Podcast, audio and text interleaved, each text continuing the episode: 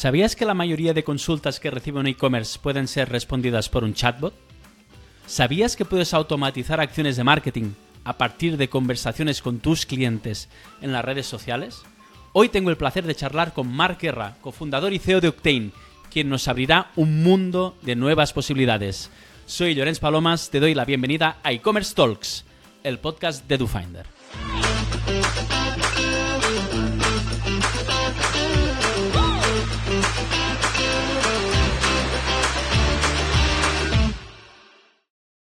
Buenos días, buenas tardes, buenas noches, soy Llorenç Palomas. Te doy la bienvenida a E-Commerce Talks, el podcast de DoFinder.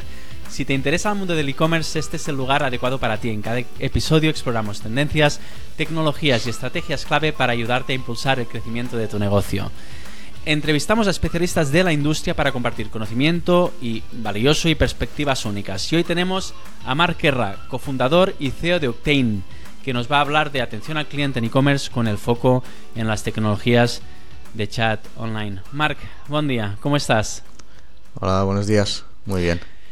Muchas gracias por tu tiempo, por participar en e-commerce Talks. Y directamente te lanzo la primera pregunta. ¿Qué es Octane y cómo has acabado dedicándote a esto, Marc? A ver, Octane... Ahora mismo, ¿no? Ahora mismo es, diría que una suite conversacional, o sea, es una plataforma donde integramos diferentes canales conversacionales, como podría ser el chat web, WhatsApp, Business API, Facebook Messenger e Instagram, y todo ello con un foco importante tanto en la parte de agentes como en la parte de chatbot, ¿vale? Chatbot con inteligencia artificial o con árboles de decisión, y también siempre con un foco especial en la parte de ventas, que es un poquito lo que nos hizo más conocidos al principio cuando nacimos ya hace unos 6 años y pico con la parte del covisor, y que nos permite pues esa interacción con el usuario, con el cliente final, pudiendo mostrar productos en tiempo real y sobre todo potenciando estos canales conversacionales para la parte de venta y para el e-commerce. Bien, bien, o sea, al final entiendo que pues dar una herramienta que permite dar una muy buena satisfacción, una buena atención al cliente a través del chat, con el covisor, con automatizaciones, con un bot, ¿no? Que ahora con inteligencia artificial, que hoy también luego bajamos un poco más al detalle de todo esto, y con un objetivo importante, ¿no? Que es ayudar a los e-commerce a vender más, pues gracias a ofrecer pues una atención inteligente, ¿no?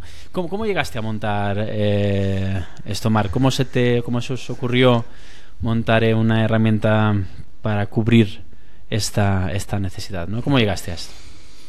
Sí, la verdad que la historia es curiosa, ¿no? O sea, nosotros en este caso, en mi caso personal, pues yo ya hace bastantes años pues estudié ADE, luego pues lo típico al salir de la carrera entré en CaixaBank, en el grupo de seguros, pero entré en la parte de consultoría de innovación, ¿no? Con lo cual ya me empecé a meter en gran parte de tecnología y desarrollo de funcionalidades para otros departamentos.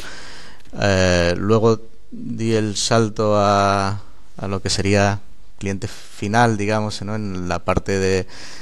estuve en 2 medios de comunicación, como director de marketing y e-commerce, con lo cual ahí pues toqué la parte de marketing y e-commerce.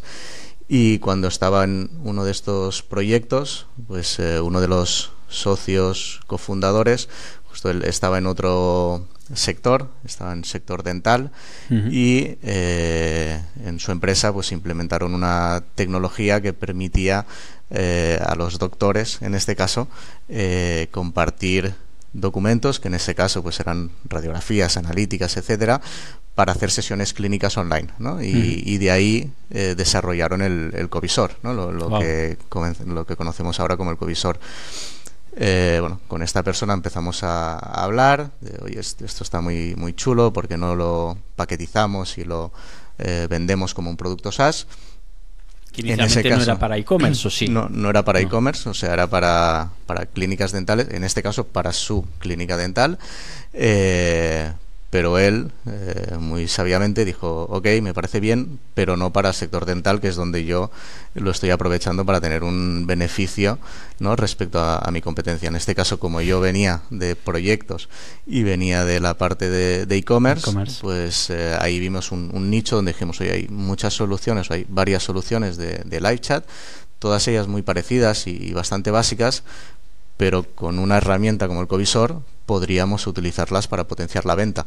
Entonces, bueno, nos pareció que a priori encima del papel tenía sentido y de ahí nació la idea de Octane. Empezamos ya con el desarrollo del Covisor con el chat y eso pues fue durante 2015 más o menos. A principios de 2016 ya teníamos un mínimo producto viable, empezamos con fase beta en algunos e-commerce amigos, ¿no?, a probarlo.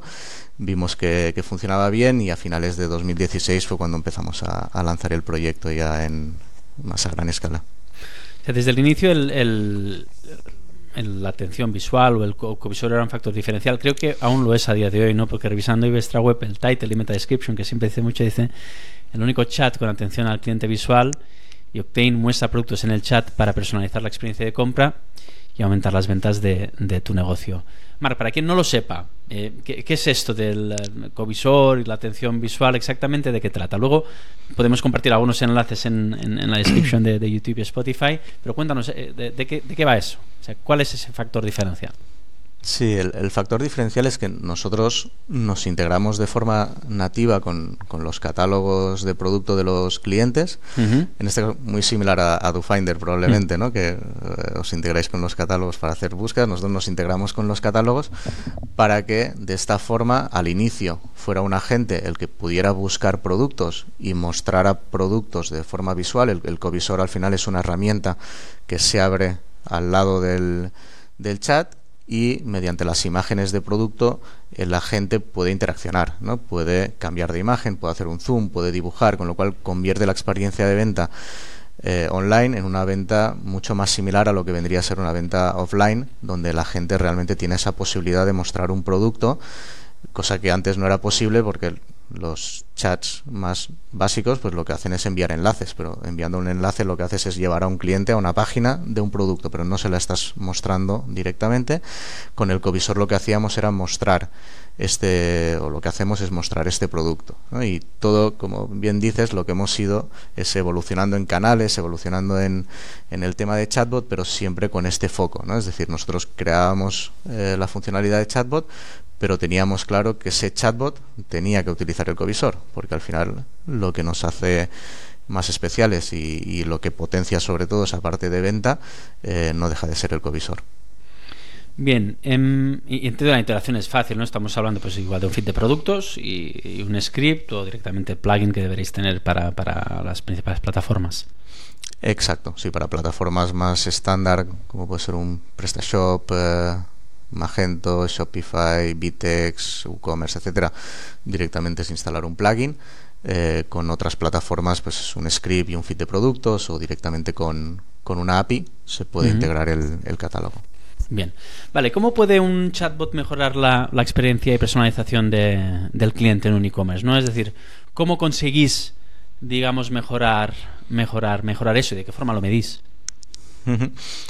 Vale, al final la parte del chatbot, ¿no?, que ha cogido con mucha más fuerza últimamente, lo que nos permite sobre todo es automatizar muchos procesos, ¿no? El hecho de poder estar 24/7 dando servicio, cosa que antes era muy complicado porque al final tenías el horario de atención al cliente, pues normalmente 7-8 horas, y el resto del día lo que solía aparecer era un formulario donde los clientes podían dejar sus datos.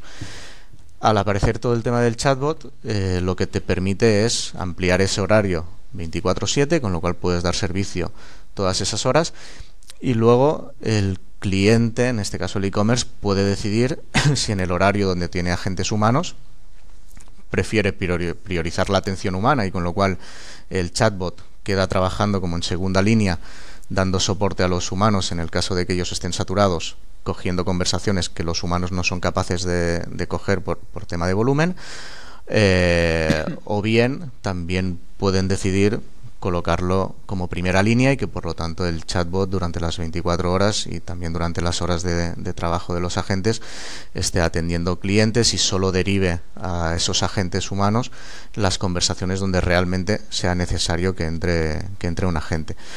Entonces lo que les está facilitando a los e-commerce, ¿no?, las páginas web, sobre todo es poder dar este servicio 24/7 y luego automatizar muchos procesos y por lo tanto descargar de tareas repetitivas a los agentes. Fácilmente un chatbot bien configurado debería poder sacarte el 60-70% de las conversaciones y que por lo tanto los agentes puedan dedicarse a tareas donde realmente ellos puedan aportar muchísimo más valor que en tareas de más bajo valor, como podría ser pues consultar el estado de un pedido, decirle al cliente la política de devoluciones o los métodos de pago.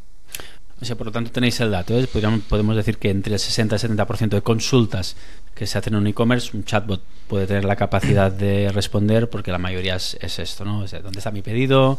Si tengo el tracking number, introducirlo, y eso pues ya va integrado con la plataforma y en forma del estado, ¿no? Devoluciones, sistemas de pago. ¿Cuándo lanzasteis la parte de chatbot, Marc? ¿Hace mucho tiempo?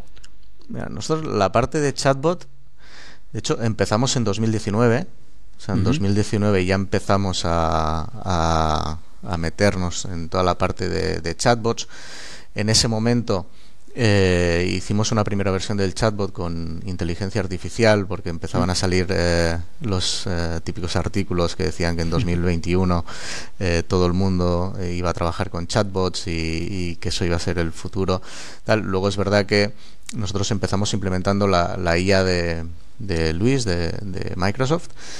Y de hecho lo tuvimos con bastantes clientes. Lo que sí que veíamos es que el resultado no era bueno. O sea, nosotros siempre nos habíamos situado como una herramienta de atención al cliente premium para dar un buen servicio, y en ese momento la IA pues como que cojeaba un poco, ¿no? Y entonces lo que veíamos era que había muchas consultas de las típicas que todos habremos visto hace años, de no te entiendo, por favor vuelve a preguntar, ¿no? Y entrabas en esos bucles que al final lo que hacían era el efecto contrario, ya que el cliente final rechazara cualquier atención a través de chat. Mejor que no estás, decir que no estás disponible y, exacto, y estás entre X horas, ¿no?, y hacer una atención humana.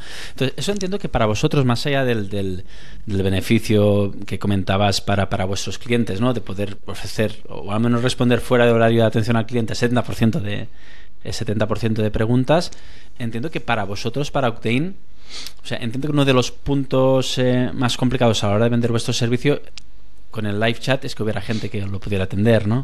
Es decir, no todas las empresas tienen equipo de personas para hacer atención de chat online. Imagino que eso para vosotros habéis notado alguna, o sea, es decir, ese punto que podía ser un bloqueante a nivel de venta, ¿no?, os ha ayudado.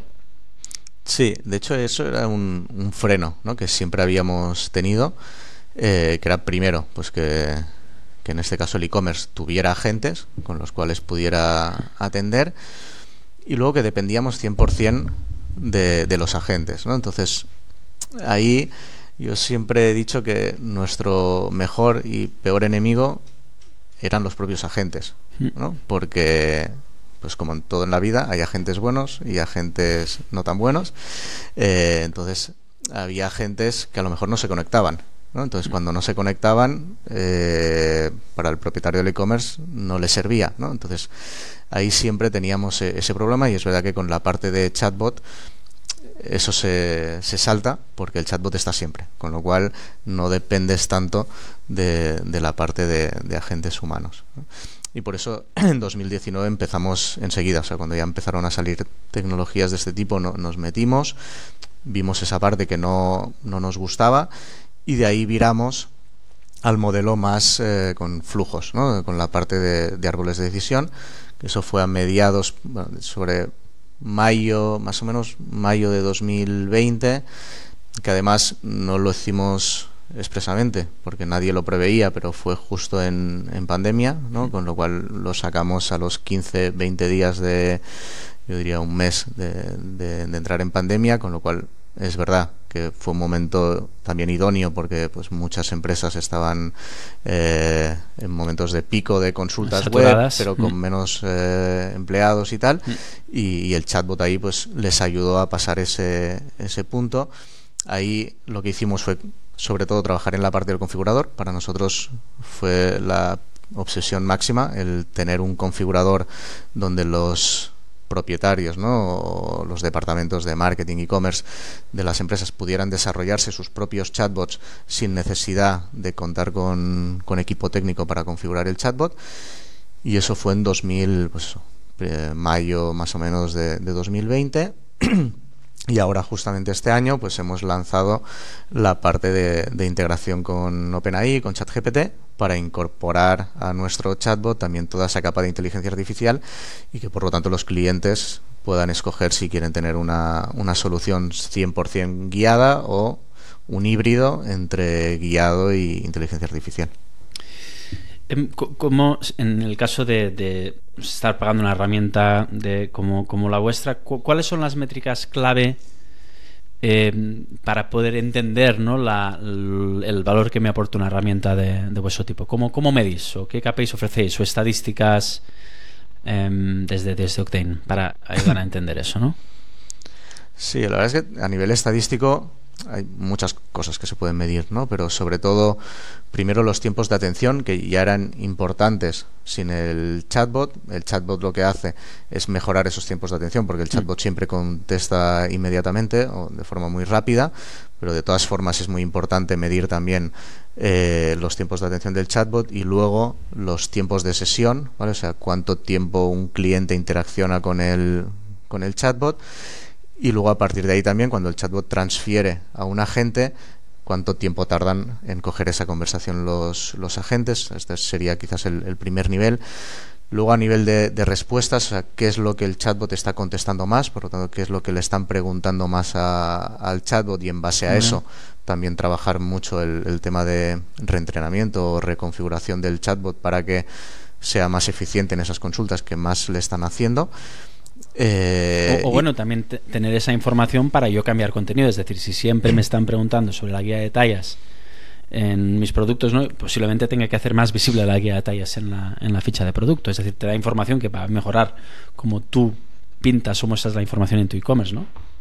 Sí, de hecho esto es muy útil para incluso en fases iniciales de un e-commerce, ¿no?, que muchas veces se lo plantean, el decir, oye, acabo de empezar, todavía tengo pocas visitas, ¿me va a ser útil, no me va a ser útil? Muchas veces por el simple hecho de que vas a saber, ¿no?, qué es lo que está fallando en tu página, pues ya puede ser útil también. Y luego a nivel de medición, pues también la conversión, ¿no? Para nosotros, que siempre hemos tenido ese foco en venta, es básico el poder medir cuántas ventas te está generando el chatbot y por qué tipo de consultas, porque no solo va a vender un chatbot por poder recomendar producto, que ahí es verdad que ayuda muchísimo, pero también te va a generar ventas por una simple respuesta de cuál es la política de devoluciones. El cliente va a encontrar la respuesta y quizás por eso va a comprar, ¿no? Entonces, poder medir esa conversión. Entiendo que hay un símil un poco con el buscador, ¿no? Es decir, cuando el cliente es proactivo o está tomando una decisión de preguntar, ¿no?, ahí hay un interés elevado de compra. Por lo tanto, es crítico dar una respuesta rápida y de calidad. ¿Qué métricas tenéis, por ejemplo? Es decir, de 10 chats atendidos, ¿no?, ¿cuánta gente compra? O 100, o sea. Sí, eso depende mucho del sector y depende también bastante de... Sí, pero normalmente suele estar con agentes humanos, que si estamos en la parte de agentes buenos, que hemos dicho antes, que es lo normal, pues estaríamos hablando en torno al 20% de conversión, ¿vale? O sea, ahí solemos ver datos de entre 15, 25, pero lo normal sería estar en torno a ese 20% de conversión. Como decía, también depende del porcentaje que tú tengas en la web. Si tienes un porcentaje de base muy bajo, ¿no?, pues lo tendrás, no llegarás ahí, a lo mejor estarás en un 10, un 12% de conversión. Y el chatbot pues suele tener un poquito menos de conversión, que es lógico, ¿vale?, pero suele estar también en 10, 15% de conversión. Sí, estamos hablando tranquilamente de entre un 10 y un 15% de conversión más que una visita que una visita que no hace esa consulta, ¿no? Entonces, realmente importante. Muy bien. Luego que te preguntaré más cosas sobre el tema de inteligencia artificial, ¿no? Pero yo tengo curiosidad sobre el funcionamiento. Yo conozco vuestro producto, evidentemente, Marc, de hace tiempo, ¿no? Pero no conozco la parte de integraciones con WhatsApp API, con Facebook Messenger, con Instagram. Esa parte no la he visto, no. Entonces, cuéntanos, porque creo que es interesante, ¿no? Porque ya, por lo que veo, es decir, ya vuestro impacto en el e-commerce ya no es solo dentro del e-commerce, ¿no? Sino que parece que vais más allá, ¿no? Entonces, cuéntanos, por favor, sobre esto, que me parece muy interesante, Marc. Sí, ahí lo que hacemos es integrarnos con estos canales, ¿vale? Uh-huh. Para la parte de Facebook y Instagram, que es más sencilla porque la API es más abierta. En el caso de WhatsApp, pues tienes que pasar unas verificaciones de número y tal, pero bueno, al final estamos hablando de procesos de verificación que son unos 15-20 minutos.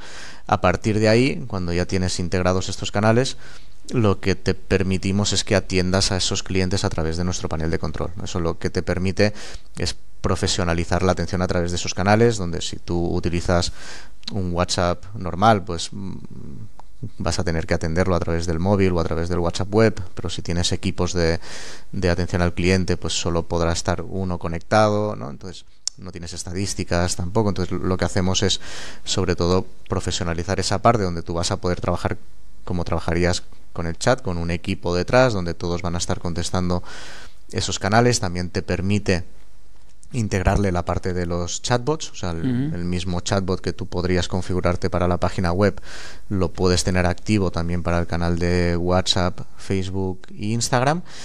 Y luego también, pues cada canal tiene sus peculiaridades, ¿no? El WhatsApp, por ejemplo, pues como es un número de teléfono, al final lo que tienes del cliente también te permite hacerle notificaciones proactivas, con lo cual para la parte de marketing puede ser interesante, porque le puedes enviar promociones, le puedes enviar los estados de pedido, por ejemplo, aunque él no te haya escrito antes, pero le puedes avisar de cómo está su pedido, y en el caso de que el cliente responda a ese WhatsApp automático, pues podrás atenderlo desde la propia plataforma.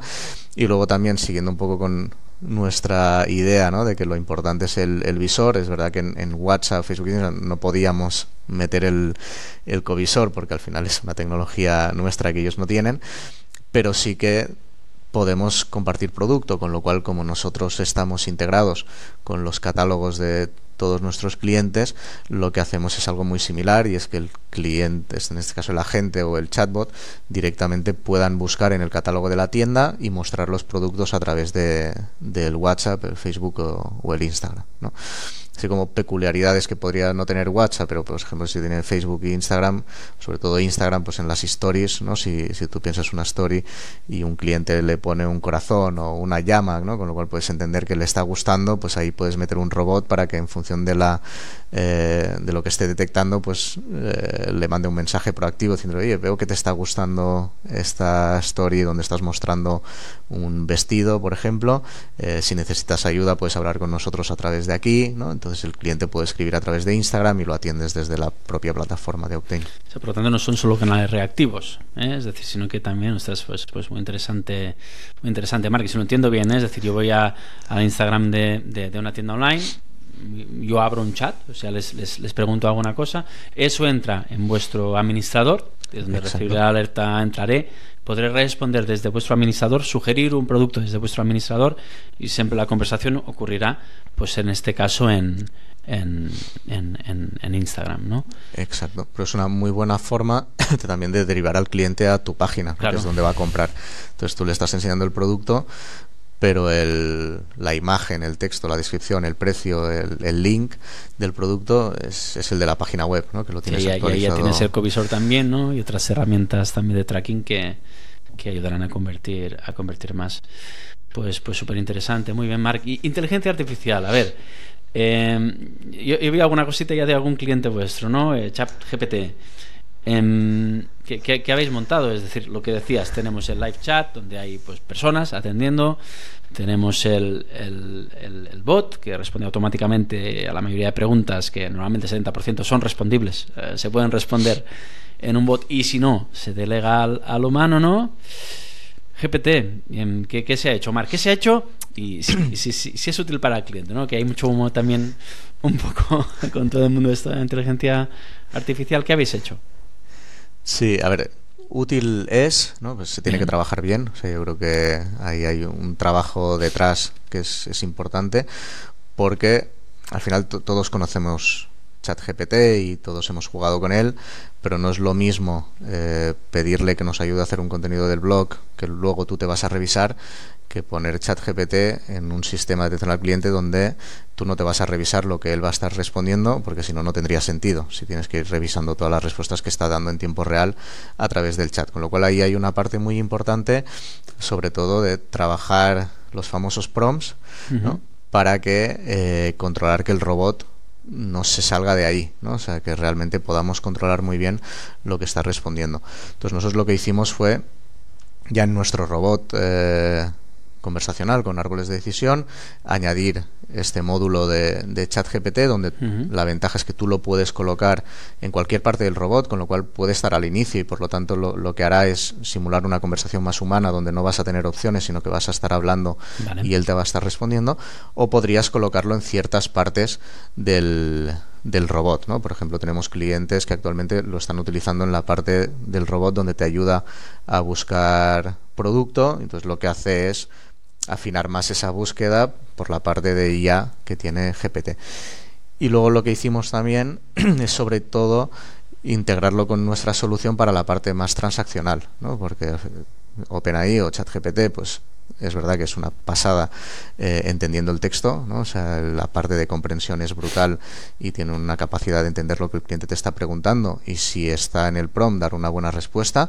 Pero luego hay muchas interacciones dentro de un e-commerce que no son una simple respuesta, sino que hay una acción que hay que hacer después, ¿no? Por ejemplo, una consulta de estado de pedido, pues tendrás que ir a buscar ese estado de pedido para poder responder, y ChatGPT no tiene esa información, con lo cual lo que hacemos es integrarlo con el nuestro, y ChatGPT también tiene esa capacidad de ir dando instrucciones a nuestro robot de lo que tiene que hacer, ¿no? Es, oye, Octane, aquí búscame un pedido, y nosotros vamos a buscar un pedido.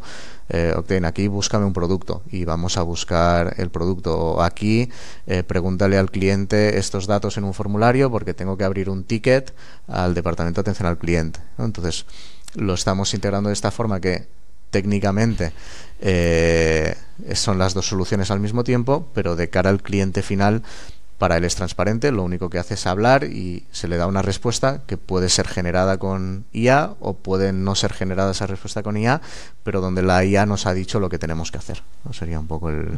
¿Tenéis integrado esto muchos clientes?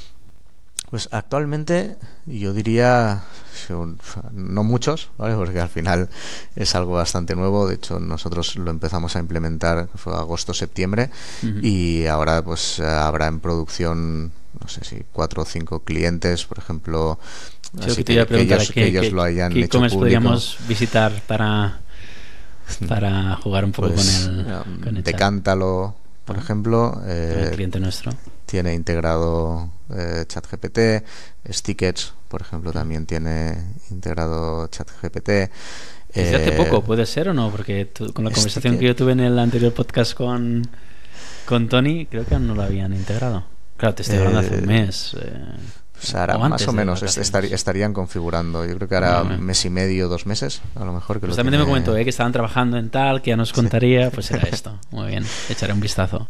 Sí, luego Pharma2Go, por ejemplo, lo tiene en una parte de búsqueda de producto, ¿no? O sea que, bueno, van saliendo y tenemos en la cocina hay unos cuantos más. La gente se va animando también. Nosotros lanzamos la primera comunicación de GPT, creo que fue en junio más o menos, y tuvimos una avalancha de demostraciones. O sea, había mucho hype y mucho interés. Pero es verdad que igual que había mucho hype y mucho interés, había mucho miedo. Entonces es verdad que a medida que van pierdes saliendo el control de tu e-commerce, ¿no? Esa es la sensación, ¿no? Voy a dejar ahí que me responda cualquiera, ¿no? A mis clientes, ¿no? Sí, también va mejorando. Es verdad que al principio, pues hace 5 o 6 meses teníamos GPT 3.5, que es verdad que costaba muchísimo más de domar, ¿no? O sea, que realmente se ciñera lo que tú quieres. Con GPT-4, pues la verdad es que ya funciona bastante mejor, con lo cual, bueno, pues todo esto va a ir evolucionando y también yo creo que la mayoría de e-commerce pues van a ir perdiendo el miedo y lo van a utilizar. También es verdad que depende de lo que quieras, quizá no te hace falta, ¿no? O sea, que en realidad no es una solución que, oye, la IA está muy bien, pero a lo mejor no, para lo que tú quieres o para el volumen de tu negocio, no se justifica o no lo necesitas, con lo cual pues puedes funcionar con un robot como hasta ahora, con árboles de decisión, y el resultado final puede ser muy similar, ¿no? Entonces ahí hay que valorar muy bien si realmente es el momento, y si lo necesitas, porque también es verdad que hay unos costes añadidos que se tienen que tener en cuenta al utilizar ya. Bien, muy interesante, Marc. ¿Qué recomendaciones darías a un e-commerce manager que quiere implementar, aún no lo tiene, una herramienta de chat online, ¿no? ¿Cuáles serían los consejos que podrías darle para empezar a implementarlo con éxito? ¿Cuáles son las mejores prácticas ahí? A ver, yo diría que primero tener muy claro qué es lo que quieres conseguir con el chatbot, ¿no? Porque al final vender más, hemos dicho en general, ¿no? Claro, ahí primero si el objetivo es vender más, si el objetivo es simplemente, pues como tuve una reunión con un posible cliente hace poquito y que su objetivo era simplemente, pues oye, quiero quitarme de encima las preguntas más frecuentes de métodos de pago, de devoluciones, estado de pedido y lo demás derivarlo a un agente, ¿no? Pues tener muy claro cuál va a ser tu objetivo. También yo te diría que no ser súper ambicioso desde el primer momento. O sea, si no has trabajado con ninguna solución de chatbot o incluso de chat, pues empezar con algo más sencillito e ir evolucionándolo, porque también ahí tenemos muchos casos que a veces se encalla porque quieren, pues oye, desde el principio crear integración con todas las APIs para que el cliente final pueda hacer una devolución desde el chatbot, pueda pagar, pueda, no sé, ¿no? Entonces, bueno, cuidado, porque es verdad que el proyecto se puede complicar. O sea, al final un chatbot puede hacer lo que tú quieras que haga, pero hay cosas sencillas y cosas más complicadas, como todo, ¿no? Con lo cual, tener muy claro qué es lo que quieres, tener muy claro los recursos que vas a tener a nivel tecnológico por tu parte, porque se puede hacer un chatbot sin recursos tecnológicos o equipo técnico, pero depende de lo que quieras, pues necesitarás un equipo técnico o una agencia que te ayude. Y luego, a partir de ahí, pues la verdad es que el proceso es bastante fácil. Yo siempre, cuando tenemos un proyecto de chatbot, normalmente siempre digo, se tarda más en pensar lo que quieres que luego en hacerlo a través de la plataforma, porque un proyecto, una vez tienes más o menos claro lo que quieres, en implementarlo vas a estar 5 o 10 días, ¿no? Con lo cual es un proyecto bastante fácil. Muy bien. ¿Cuál es la petición más inusual que te han hecho al integrar un chatbot? Si es que tienes alguna, ¿no? Y si no, pues qué conversación. Seguro que tendréis ahí muchas historias, ¿no? De clientes. La gente a veces pregunta cosas raras, ¿no? Pero tendrás ahí alguna historia chula, Marc, por compartir.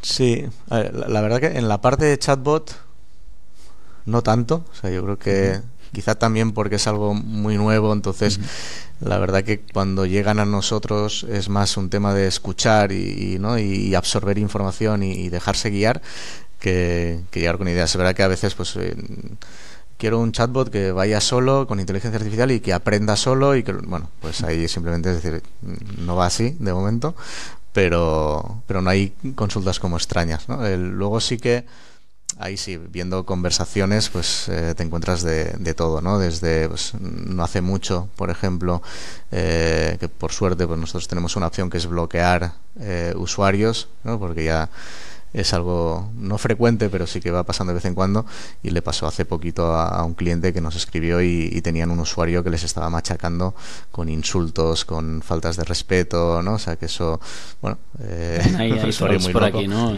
Trolls que se dedican a... Sí, y así como curioso también, que nos pasó una vez, no hará mucho, hará 6-7 meses, cliente americano, que nos escribe diciendo, oye, por favor, borrad una conversación, ¿no? Eliminadla de todos los sitios porque la clienta se ha equivocado y nos ha enviado fotos suyas íntimas, ¿no? Wow. Y entonces, la verdad, por el, que... Por el, o sea... Sí, Sí, o sea, pero por el chat del e-commerce o por Instagram o por... No, por el chat del e-commerce. Por el chat del e-commerce tú puedes subir ficheros, ¿no? Entonces, claro, la cliente les estaba preguntando un tema de facturas y tal, el e-commerce, la gente le pidió, oye, envíame un PDF con, no sé si el DNI o con la cuenta bancaria, con tal, y le mandó pues 5 o 6 fotos donde salía con ropa interior, ¿no? Etcétera. Wow. Y claro, entonces le pidió porque, por favor, por seguridad y tal, que borraran de todos los servidores las fotografías. Ok, imagino tendréis ahí varias historias y las que no sabéis, ¿no? Seguramente. Yeah, las que no nos habrán llegado. Qué bueno, muy bien. Marc, ¿quiénes son tus referentes? ¿En quién te fijas? ¿De quién aprendes? ¿No? ¿De quién dices, madre mía, esta gente es muy buena? ¿No? ¿En qué empresas o personas te fijas? Uh-huh. A ver, yo ahora quedará mal, ¿no? Porque estoy en el podcast vuestro de DoFinder, pero bueno, si la gente me ha escuchado en otros, casi siempre lo digo. Para mí el referente español donde siempre me he fijado es sois vosotros, es sobre todo pues Iván Navas, ¿no? Como una mina, ¿no? El hablar con él, y yo siempre lo digo, tuve la suerte de coincidir con él en el primer e-show, donde nosotros llevábamos 2 o 3 meses, no teníamos stand y vosotros teníais stand, estaba Iván ahí, y la conversación que tuvo con él fue oro puro, ¿no? O sea, realmente el conocimiento que tiene del SaaS, en este caso, que es más la parte que nos toca a nosotros, es brutal. Pero sí, yo diría que siempre que tenemos que tomar alguna decisión o fijarnos en algo, pues vosotros en este caso sois referentes. Luego también a nivel SaaS, pues no sé, Marius de Logicommerce, pues es también, en este caso, pues sabe un montón de SaaS y lleva muchísimos años en diferentes países. Solamente el que más de aquí España trabajando en SaaS, ¿no, Marius? Sí. Y yo te diría que esto, sobre todo, ¿no? O sea, ejemplos próximos, ¿no? Es decir, bueno, gracias por mencionar a DoFinder, evidentemente. Iván es una bestia en estos temas, ¿no? Pero bueno, eventos próximos, ¿no? Y también, pues, Marius de Logicommerce Trilogy, de Igualada, ¿no? Muy bien. Claro, y también luego en SaaS, por suerte, yo creo que hay mucha gente haciéndolo bien a nivel nacional, ¿no? Tenemos a Reskit y otros muchos que también, pues cada vez que hablas con ellos, sin duda, pues el SaaS es un sector especial donde no somos muchos, pero realmente hay gente que sabe muchísimo de este sector.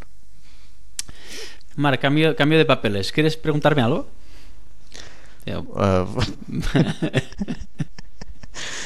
Pues de lo que quieras.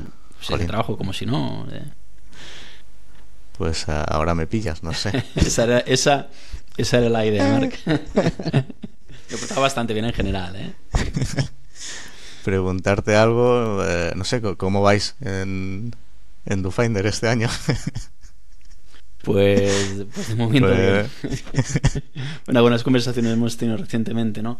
Pero bien, de momento bien, creciendo y nuevos mercados y desarrollando más producto, ¿no? Pero bien, Marc. Sí.